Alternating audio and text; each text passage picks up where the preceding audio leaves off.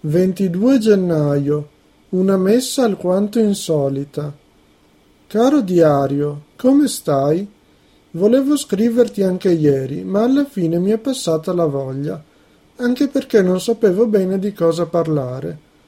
Volevo scrivere della centesima puntata di Zelig, la più famosa trasmissione comica italiana, e della puntata conclusiva del programma americano Extreme Makeover Home Edition a detta di molti la trasmissione più positiva e costruttiva che esistesse, dove una squadra di progettisti dal cuore d'oro non si limitava solo a ricostruire case fatiscenti, ma ridava dignità a esistenze difficili, segnate da dolori, malattie, perdite varie, ma anche da una grande propensione a fare del bene. Quel programma era la realizzazione del sogno americano, dove tutto è possibile, dove anche nelle persone disabili si vede una risorsa e non una palla al piede. E dopo nove stagioni lo hanno tolto. Per fortuna qui in Italia le puntate arrivano in ritardo, quindi me ne restano ancora un po' da vedere. Oggi, per la seconda domenica di fila, non sono potuto andare a messa e mi sono dovuto accontentare di seguirla alla televisione. Però oggi era una domenica particolare Infatti dal 18 al 25 gennaio ricorre la settimana di preghiera per l'unità dei cristiani. Per questa occasione alcune chiese celebrano la messa secondo riti diversi da quello latino vigente in Italia e nell'Europa occidentale. La messa che ho seguito io era trasmessa da Bari, città portuale del sud Italia storicamente aperta verso il Mediterraneo orientale, e si svolgeva secondo il rito slavo-bizantino. Più tardi ne hanno trasmesso un'altra con il rito greco. Seguire quella messa è stata una novità per me. Sapevo già diverse cose sul rito bizantino, ma solo in relazione al mondo cristiano ortodosso. Ho visitato diverse chiese ortodosse, cominciando dalle due presenti a Trieste, la mia città universitaria, ma non avevo mai seguito una messa celebrata con questo rito. Sapevo che le messe ortodosse durano anche due o tre ore.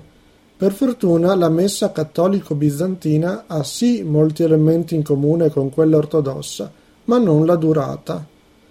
La prima cosa che ha colpito me e mia mamma, che ha seguito la messa con me, nonostante fosse andata a messa anche ieri sera, è stata la sacralità di qualsiasi gesto, parola, simbolo tutto era celebrato al massimo, come si conviene a un incontro con Gesù Cristo, e non abbiamo visto nessuno degli elementi di disturbo o di debolezza tipici delle messe cattoliche, per esempio preti che non sanno predicare, fedeli scomposti che chiacchierano o ripetono le parole del sacerdote, eccetera. Inoltre la messa bizantina è quasi tutta cantata, da noi le messe cantate sono riservate alle grandi feste come Natale e Pasqua. Un altro aspetto di cui non ero a conoscenza riguarda la comunione. Nel rito latino i fedeli mettono in bocca l'ostia o particola che rappresenta il corpo di Cristo.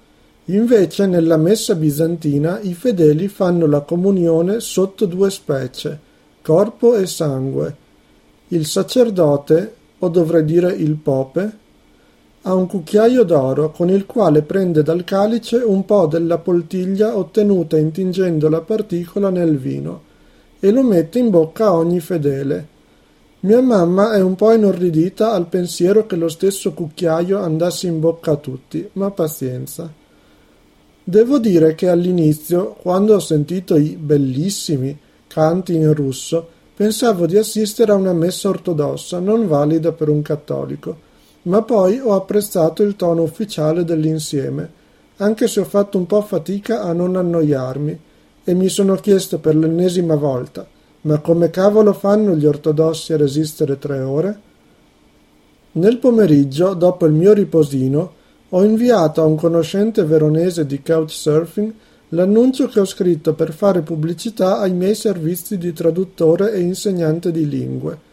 Mi ha promesso che lo appenderà nella biblioteca universitaria dove lavora e in alcune altre facoltà. Adesso ho iniziato a tradurre il volantino nelle lingue straniere che conosco, per andare incontro agli studenti stranieri che vivono in Italia e anche per diffonderlo, se possibile, all'estero.